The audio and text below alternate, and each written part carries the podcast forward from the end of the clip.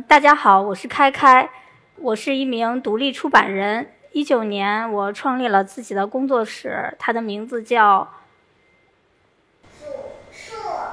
嗯，我给数数的定义是打造与成长相关的独立出版和产品设计。其实简单的来说，呃，我就是一个带孩子做书的人。然后我的作者是一群四到十四岁的孩子，我是他们的编辑和主编。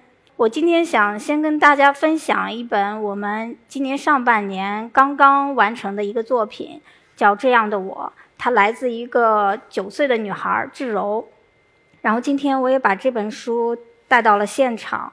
嗯，其实对于书最好的一个方式是你能够把它放在手中，一页页的去翻阅。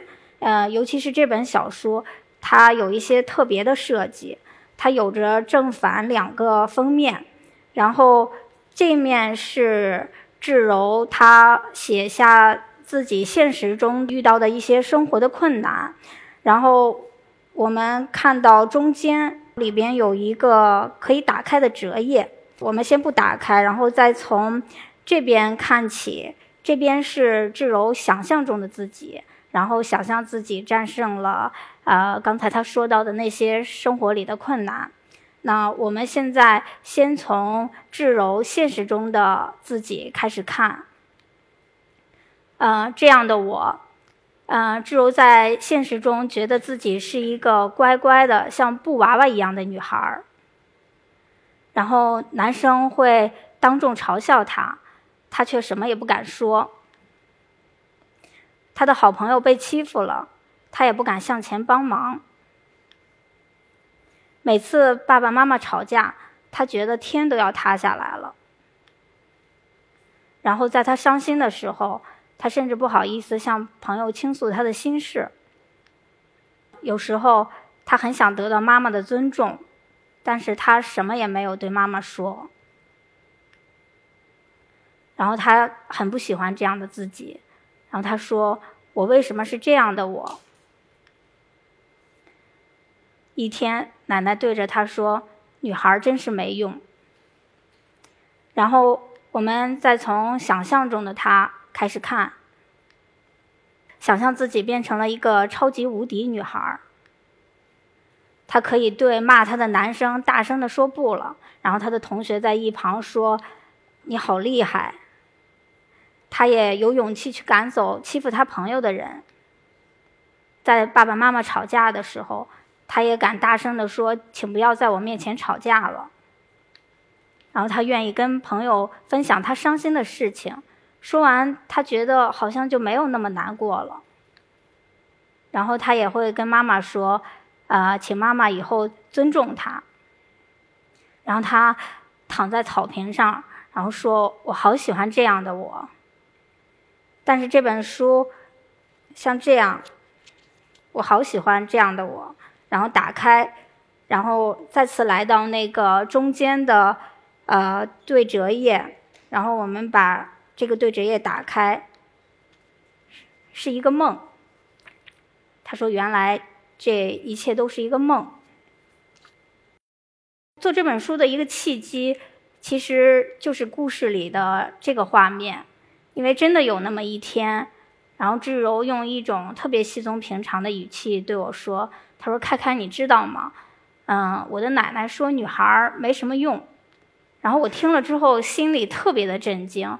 我很难想象这是一个九岁的女孩说出来的，而且还是在二零二零年的北京。然后，但是我还是用呃一种平静的语气跟她说：“我说，志柔，你没有错，你特别的呃有用。”可能出错的是你奶奶的想法和观念。这次聊天之后，加上我平日对智柔的一些了解，智柔真的是一个特别善良的女孩儿，她非常的乐于帮助和照顾大家。我就问起她生活里的一些琐事，她也很愿意跟我分享了她在生活里的一些困难。就像故事里说的，有些男生会起会当众嘲笑她。然后爸爸妈妈吵架的时候，他感到非常害怕。呃，他跟我说这些的时候，眼睛里含着泪。然后我听着感同身受。嗯，因为我觉得我们每个人在童年都或多或少经历过类似的经历，我也同样含着泪跟他呃分享了我童年的一些往事。我觉得在那个时刻，我不是一个成年人，然后志柔她也不是一个孩子，我们是在平等着、平等的交换着我们共同的一种情感。然后最后我问志柔，我说，在你面对生活里这些你觉得你无法跨越的困境的时候，呃，你想没想过要改变它？然后志柔点点头说想。我们就开始了这个故事。嗯，那为什么这个故事最后是停留在一个梦境之中呢？嗯，我跟志柔说，我说其实改变的力量它肯定不会像魔法一样一下出现在我们身上。但是你写下这个故事，做完这本书，这个改变的力量就像种子一样埋在你的身体里，早晚有一天你会成长为一个更勇敢、更有力量的女孩。然后一个特别好的消息是，志柔做完这本书之后，她已经勇敢的跟敢跟那个嘲笑她的男生说不了，啊，她也愿意开始跟妈妈分享她的心事。而志柔的妈妈看完这本书，也跟我分享了她的一些变化。其实志柔平时里这些委屈还有伤心，啊，妈妈并不是看不见，而是选择了，就是或许是选择了不去看。但是也正是因为这本书，志柔的妈妈也有了要去改变的勇气。像这样的故事，然后做这样的书。其实就是七八年以来我带孩子做的事情，嗯，七八年其实只是一个时间的跨度，在这期间我还经历了生育，成为了一个妈妈，而成为妈妈让我可以更平等的去看待孩子，发现孩子的想法并不是幼稚的，嗯，他们只是还没有学会如何去丰富的表达，然后我想。通过做书的这种方式，帮他们把这浩瀚的世界呈现出来。很多人会问我说：“呃，你跟孩子呃做书，跟他们一起工作是一种什么样的感觉？”呃，我最近常常跟朋友提到这本书《编辑这种病》。这本书的作者建成彻是日本一个非常有名的畅销书的出版人。他在这本书里，呃，记录了他跟他的作者的一些交往的日常点滴。他的作者都是像坂本龙一、北野武这样的大明星，嗯，但是他书里有一句话，我特别的感同身受。他说：“身为编辑，原本就得有与他人分享感动的热情。”嗯，虽然我不像建成彻有那么厉害的作者，但是我跟孩子们在一起。我给孩子们做书，我同样能体会到那种人与人之间的交心，以及孩子们的故事带给我的感动。这是七八年前我带第一个孩子做的第一本书，呃，它叫《变成种子的小孩儿》。这个书是关于渴望陪伴的一个故事。这个小女孩她的名字叫佳佳，佳佳的妈妈特别爱看手机。无论走到哪儿都要看手机，所以佳佳就很郁闷地站在一旁。然后有一天，妈妈走进佳佳的卧室，发现佳佳变成了一颗很脆弱的种子。妈妈开始哇哇大哭。这时候，从门里走进来一个神秘人。神秘人对妈妈说：“啊，你只要每天陪他说话，给他浇水，种子就可以变回小小的佳佳。”他妈妈就开始辛勤的给小种子浇水。一星期后，妈妈又开始了看手机。这次妈妈又哇哇大哭。然后神秘人又来了，这次是从窗户进来的。然后他对妈妈说：“你必须彻底的放弃手机，种子长大后才能变回佳佳。”然后妈妈就这次特别认真的。去浇水，说小苗小苗快长大。然后小苗慢慢长成佳佳的样子了。最后妈妈再也不玩手机了，高高兴兴的和佳佳去玩了。这个故事是当时还只有六岁的佳佳来创作的。然后这是我和佳佳的两张合影，嗯，左边这张是佳佳六七岁的时候，我们一起去看展，然后右边是她十三岁的时候，我们一起参加 ABC 艺术书展，她我们两个站在她的滚动视频之前。佳佳是第一个跟我做书的小朋友，我自己呢是从央美毕业。呃，毕业后我的第一份工作是进入了一家传统的出版社，之后我又对手制书、独立出版产生了兴趣。一四年我刚刚辞职，打算出国去学版画或 artist book 相关的专业。这时候佳佳的妈妈，呃，其实佳佳的妈妈是我的一个朋友，然后她就问我佳佳可不可以跟我来学画画。然后我清楚的记得，我第一次跟佳佳的见面，我问他啊，你为什么想要学画画？然后那个佳佳说，他的一个哥哥现在正在学素描，他也想像他的哥哥一样，嗯，学好了素描可以把东西画得更像。我跟他说，我说其实画的像不是评判一幅画好坏的唯一标准。然后我随手在家中拿了一个闹钟。我说我们，呃，两个人一起画一下这个闹钟吧。然后很快我们画完，大家可能一眼就能看出哪个是佳佳画的，哪个是我画的。然后我对这两个闹钟对佳佳说：“我说那个可能我画的这个稍微比你的像那么一些，但是你看你画的是多生动啊。”然后佳佳也看着这两个闹钟说：“嗯，我也觉得我画的更好。”然后此后，佳佳就开始了这七八年跟我每周的相聚。我回看我跟佳佳的这个当时的那种相处，很像是我跟自己孩子的一种陪伴。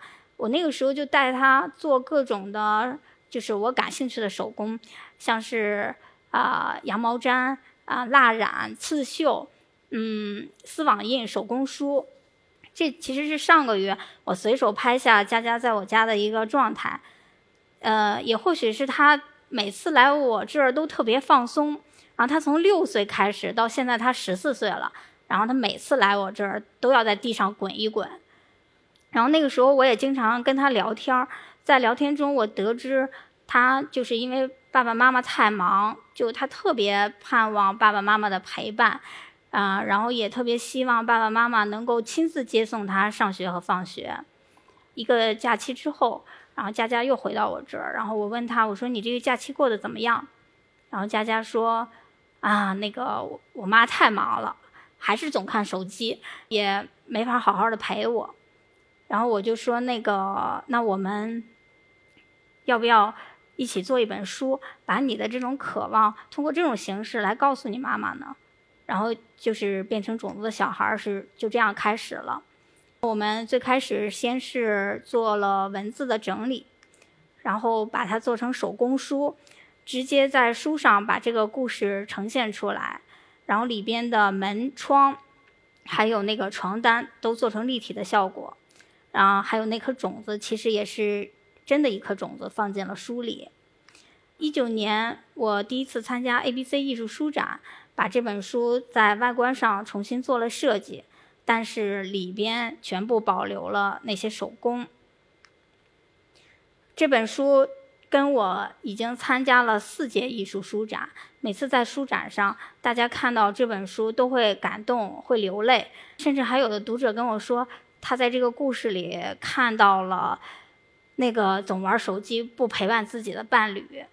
然后每本书做完，我其实基本上都会对每一个小作者有一个视频的采访，啊，然后佳佳十二岁的时候，我对他进行了补录，他当时就在视频里说，他说他看着自己六岁的时候做的这本书，他说，啊，我也算是费了一番功夫，引起我亲爱的妈妈的注意。十二岁的他已经更有勇气去面对这个世界的虚无和未知，他也变得更有同理心。十二岁时的那个他，其实早已经原谅了啊妈妈。然后这本书，呃，今天妈妈吃什么？是一个十岁的女孩妮妮创作的。因为妮妮是一个特别幸福的小孩她有一个非常啊温柔和善的妈妈。然后，但是她平日里啊又又特别的羞涩，她甚至都不敢不好意思跟妈妈直接表达那种爱。这本书呢，其实也非常的简单，就是她记录了一周妈妈给她做的晚饭。然后书打开，然后她坐在餐桌前说：“啊，妈妈，今天吃什么呢？”周一，然后妈妈为她准备的各种食材，然后最终的一个成品。然后旁边是他给妈妈的这个食物的打分和他记录下当天的一个日常。这些都是这一周的这这些吃的。然后他在做这本书的过程中呢，我其实就就特别羡慕的跟他说：“我说我说你妈妈也太厉害了，能做这么多好吃的。”嗯，然后他也特自豪，他说：“其实我妈做的那个比这个还要多，还要好。”然后我说：“那我们能不能把你对妈妈的这种感激，呃，就是呈现在书里呢？”然后他还是很不好意思的说：“不，我不要。”然后所以，就是这个书快要结束的时候，他也只是跑进厨房，对着忙碌的妈妈说了一句：“哇，你好厉害啊！”但是他把妈妈这些所有的美食全部吃光光，留下了一个可爱的背影。然后妮妮妈妈看到这本书，也第一时间跟跟我分享了这个页面：两根火腿肠加一个煎鸡蛋。妮妮给它起名叫“幺幺零套餐”。就我当时就很奇怪，我说这么普通的一顿饭，你为什么给它打打了一个满天星？妮妮当时给我的回答说，是因为火腿肠太好吃了。但是妮妮妈妈告诉了我答案。原来那段时间火腿肠不健康，然后其实妈妈不想让她多吃，但是又看妮妮实在是太爱吃了，就决定一下给她买了三大包，让她吃个够。原来这个满天星是妮妮打给妈妈的那个爱和接纳的，然后我就觉得这本书就像回音壁一样。把孩子那些平时无法说出口的话，还有爱意，让对方给全部接收到了。在这些年我带孩子做书的过程中，从最开始大家以为我只是在教授绘画，到慢慢的发现啊，原来这是以以书作为媒介来进行表达，然后他们也看到了这种表达的可能性。但是我却越来越觉得书，或是或者是绘画，它。其实只是作为一个结果，而我只是擅长使用这个工具，而我再把这种工具交给孩子们，让他们在这个艺术的过程里，啊，看见自己，认识自己，然后认识世界。然后佳佳之后的第二年，啊，另外一个女孩豆豆也加入了，啊，佳佳和豆豆是我，呃，带的最久的两个小朋友。他们现在也是最大的两个呃小朋友，他们两个从三岁起就在抓马学习教育戏剧，他们经常会在戏剧里去讨论一些社会和现实的问题。随着他们慢慢长大，然后他们也对社会有了更多的认识和思考。我也想通过做书的这种方式，把他们的想法和思考抓住，然后记录下来。这是我开始会带他们做一些小豆本儿，然后他们会把平日平日没有机会甚至不敢说的一些情绪画在这个小豆本上。然后这个是豆豆他画的一本叫《以大欺小》，是在学校里的遭遇。佳佳画的这本其实是老师经常说的一些不负责任的话，像是有一个页面，他老师站在台上对着学生说。你们是我教过最差的一届学生，然后下面的学生说这一届老师也不行。一八年，另外一个女孩月月也加也加入进来，然后我们就开始了杂志的创作。我们把我们的杂志起名为 Pod，Pod 的中文是豆荚，代表着一种含苞待放的力量。我们决定以一年为周期，每年。呃，来找到一个主题，然后进行创作。我们已经做了两期，现在正在做第三期。呃，第一期的主主题是暴力，然后这是当时三个主创人员的自画像和自我介绍。佳佳和豆豆当时是十一岁，月月是十岁。然后这个是豆豆，算是画了一张暴力的群像，它里边刻画了几种欺凌的现象。然后他也在这幅作品旁边写着，他说：“呃，有句英文谚语是这么说的：如果你不能停止它，那么你就加入它。”然后他还提到了一种家庭中的暴力，他说：“延续一种小时候父母对自己失败的教育方式。”以为是对孩子好，其实是在把孩子变成第二个施暴者。这其实都是孩子自己对暴力的一些反思。这幅呃是佳佳根据自己亲身经历的一个事件，然后进行创作的。他当时在学校里，同桌总是掐他，然后几次之后，然后佳佳忍无可忍了，就那个进行了反击。然后最后事情闹到老师那儿去，老师却说。佳佳，你就不能忍一忍吗？然后，所以佳佳在这幅作品旁边写道：“他说，因为老师的愚蠢而遭受了二次伤害。佳佳也因为这次事件转去了新的学校，而这次事件也是我们做这期主题的一个缘起。然后，十岁的月月因为从小是在寄宿学校上学，然后他深受同学间那些语言暴力的困扰。然后，他在这幅作品写道。”说，如果是身体的暴力，还可以直接打过去；语言的暴力才可怕。在我跟孩子做这期杂志的时候，我也才了解到，其实像这些孩子，当他们遇到暴力的问题的时候，他们其实非常的渴望成年人可以站在他们的身边。如果在场有家长，我也想告诉你们：如果你的孩子遭遇了校园暴力，请你一定坚定地站在他的身边。除此之外，呃，我们还探讨讨论了很多关于暴力的社会新闻，像是之前的马加爵事件，嗯，还有当年他们做杂志时发生了滴滴司机杀害女乘客的事件。但是不约而同的，这三个女孩儿都对姚嘉欣事件产生了特别大的兴趣。是什么让一个优秀的音乐学院的学生，然后最终举起了那把刀？他们从个人、家庭、社会各个方面进行了分析和反思，最最终呃完成了这幅漫画。他们想象了姚嘉欣的童年，然后可能有特别严厉的父亲，有有过多的期望，然后导致他可能不敢面对挫折或者是一些呃困难。其实那个一席的小伙伴们对这个。这个标题的这个插图特别感兴趣，这个插图是月月来创作的。因为我我们当时探讨这个姚嘉欣这个事件的时候，我透露了一个细节，呃，我也是在新闻中看到的。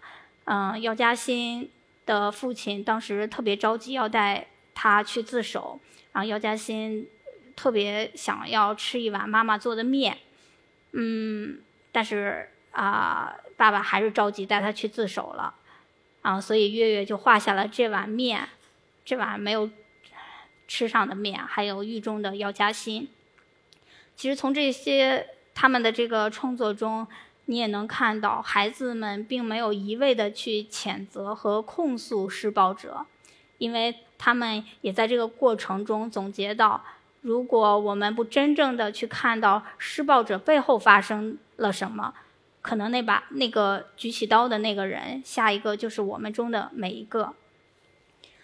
嗯，这是一九年我们带着这本杂志参加艺术书展，然后这也是三个呃小朋友第一次跟我参加。他们会在书展上售卖自己的作品，然后还能获得自己的版税。然后当时也有媒体采访了佳佳和豆豆，我记得佳佳当时是这样说的。他说：“我现在已经学会通过自己的方法保护我自己了，但是我想让更多的人知道，被欺负的人并没有错。我不是想怪谁，但是真的不是你的错，所以我把我的故事放进去。”一九年，佳佳和豆豆开始排演莎士比亚的《麦克白》。左边这张是佳佳的定妆海报，然后右边最右侧的那个抬起手来的那个女孩是豆豆。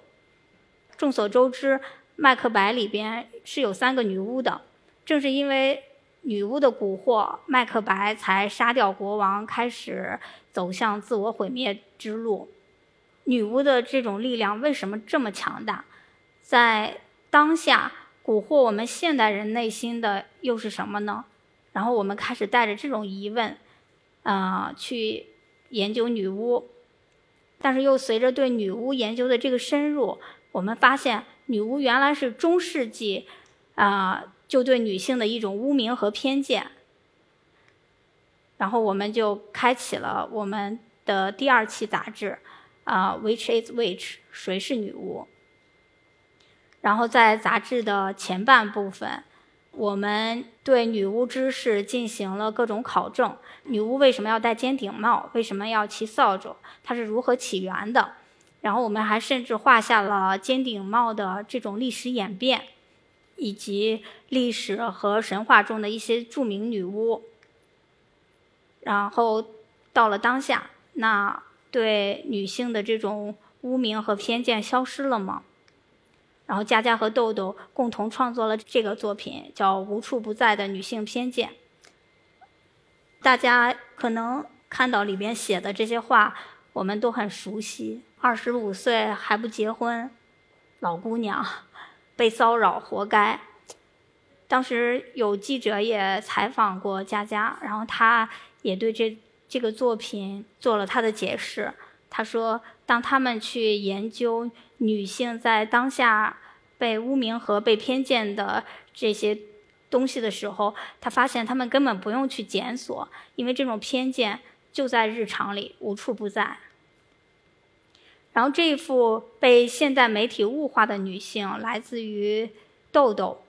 在这个主题的创作之前，我们也讨论了很多当下的电视节目还有影视作品对女性的一种刻板印象。他就设计了一个八九十年代港姐选美的这样的形象，放在这个玻璃橱窗里，外面是手拿钞票的大手。做这本杂志的时候，正值佳佳和豆豆刚刚进入青春期，他们也多了很多对自我身体的观察以及青春期的困惑。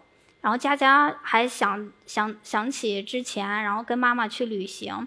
有一个寺庙居然还写着经期女性不得入内的规定，他们还查阅到像尼泊尔、印度这样的国家，啊，居然还存在着月经小屋，为的是将经期的女性在社会中和其他人隔离出来。然后他们看完这些，就是特别受触动，他们根本就无法想象啊，一个如此。正常的女性的生理现象在会遭遇这么多不公平的对待，于是佳佳就创作了这一幅，呃，月经不是可耻的。然后这本这本杂志当时也是在疫情最严峻的时候创作的，当时有个新闻是女护士被剃发，然后我们也对这种剃发和歌颂进行了一个反思。然后这本书在书展上，很多读者看到，然后他们就问说：“这真的是两个十三岁的女孩画的吗？孩子为什么会画这么沉重的话题？”其实，像是暴力、偏见这些话题，并不是成年人的专属。成年人总是用“你还小，你不懂”来搪塞孩子，拒绝于以理性和平等的呃方式跟儿童对话。但其实，孩子也在以自己的方式参与这个世界，他们无可避免的要带着自己的感知和思考去见证和亲历这个世界。而佳佳在一次采访中也对这种疑问做了他自己的解解答。然后他说：“成年人不要太看清自己，因为在我们每个人的童年，我们都有过这些思考的瞬间，只是。”你我们当时没有记录下来，而他们只是更幸运而已。然后我专门把佳佳和豆豆分别创作的这两幅作品再专门说一下。呃，因为这一期的主题叫 Which is Which，啊，这个英文名还是豆豆起的。然后我就当时让他们根据这个题目，一人创作一个作品。那个豆豆是画了一个性感妖娆的女性，她坐在那里看一一份关于女巫的报纸。那下一个被污名的女性会不会就是她自己呢？佳佳是画了一个在十字架上被火烧的女性的一个剪影，里边写满了被污名的女性的数字，然后这些数字不断在攀升。嗯，当这两个作品完成之后，我记得我对佳佳和豆豆说：“我说你们一定要记住并珍惜这个时刻，你们能创造出如此具有创造性的作品。”并不是因为你们画的有多好，你们的技法有多高，而是在这一刻，你们是如此的想要去表达。然后最后，我要给大家再介绍一个特殊的作者，也是最小的作者，他是我自己的孩子，呃，图钉，他到下个月就就要五岁了。这是他三岁八个月的时候创作的一个作品，叫《图钉受伤记》。嗯，就是讲他有一天受伤了，然后他的眼泪、鼻涕全都流出来，就是爸爸开着这个超长的轿车带我们去了医院，医生还在医院里等着。然后他躺在病床上，医生在他的头上打打了两个钉。开车回家的路上，他问爸爸：“我要不要换一个新的头？”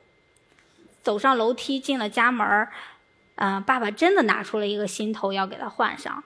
他他当时惊呆了，结果定睛一看，是一个跟他戴着相同头套的哈密瓜。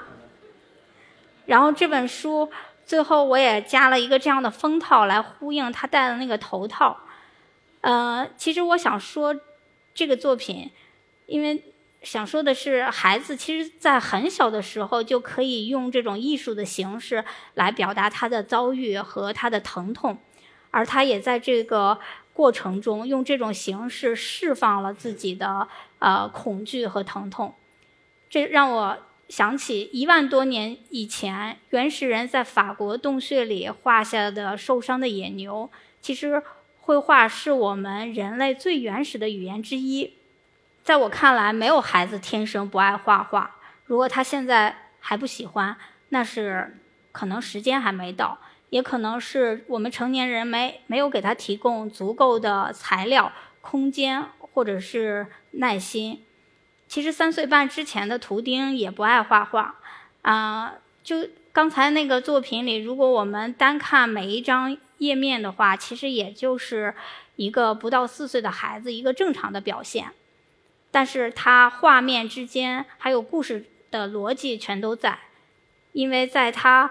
还只能画出简单的线条和圆圈的时候，我就一直陪在他的身边，一遍遍地听他讲他画的那是什么，然后我也在不断地向他提问，然后问他，然后呢，接下来呢？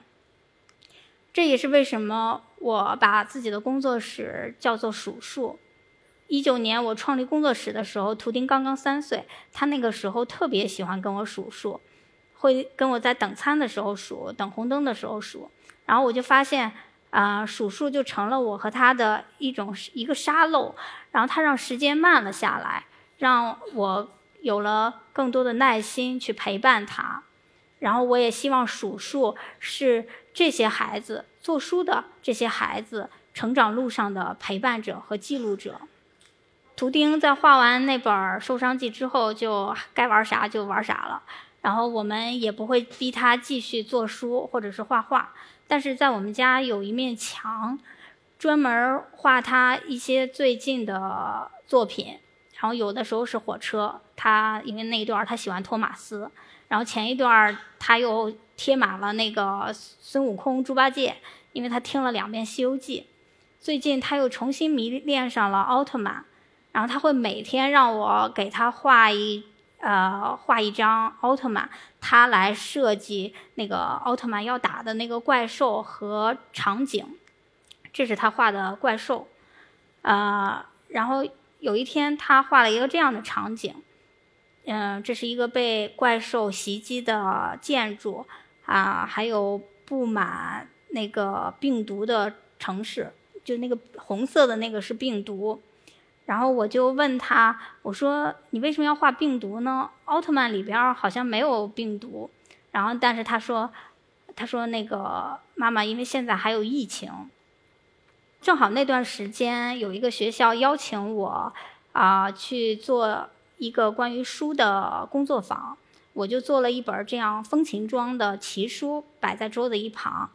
然后有一天晚上，我给图钉画完奥特曼啊，然后。他就说：“妈妈，我们可不可以，嗯，也把奥特曼打怪兽，就是做成一个这样的书？”然后我就把他画的怪兽，我画的奥特曼，做成了一本像这样的，啊，风情装的手制书。然后今天我也把这本书带到了现场，然后它是这样翻阅的，然后是这样来看，嗯。然后也可以这样，也当然也可以这样竖着看。然后这本书做完之后，他非常的开心。然后在这个月刚刚结束的艺术艺术书展上，我熬夜做了三四十本，然后全部销售一空。我为什么要呈现《奥特曼攻打病毒怪兽》这本书？其实啊，孩子带给我们的真的远远超过我们。大人的想象，我也想，我其实想起之前有一个记者采访我，问过我这样一个问题。他说：“跟我做书的这些孩子，他们是怎么看待疫情的？”然后我当时的回答是：“我觉得这需要孩子自己长大后再去回看和书写这段历史。”但是我在这个作品里看到，其实疫情已经深深的在孩子身上留下了烙印。在我们成年人一心想着制造出更厉害的疫苗去呃战胜病毒的时候，孩子也在用他的想象力啊对抗着这场灾难。我不认为这是我作为一个成年人对孩子的作品做出的解读。嗯，我觉得这是因为我看了孩子的作品，嗯，受到触动而引发的反思，因为在。奥特曼里边，嗯，怪兽只有在人类破坏自然的时候，它才出来。像大家在书展上也会看到这样的我变成种子的小孩儿，会感动，会流泪。其实也是在作品中看到了他自己，看到了自己的伤痛和脆弱。但是成年人又通过孩子的这些讲述和表达，让自己重新拥有了力量。在这个很多人看重结果的时代。我也感谢这些孩子们父母的信任，他让我们一起走在了一个探索自我的过程里。今年四月，中信出版社找到我，把我带孩子做的，就是今年之前带孩子做的这些独立出版物，还有以及我带孩子的做书的一个过程和心得，都收录在这本书里。我也在书里写到，嗯，我在孩子的故事里看到了坚毅、果敢。容忍和理性，这些平时我们不曾与儿童联系在一起的生命河流，赋予我们每个人的力量。然后最后我想说的是，这些所有的作品和未来数数要继续进行的项目，都将是我对世界的一个表达。让我们不带有任何偏见，听见孩子的声音，看见孩子的世界，再以孩子的世界反观我们成年人自身。和孩子一起成为更好的人。谢谢大家。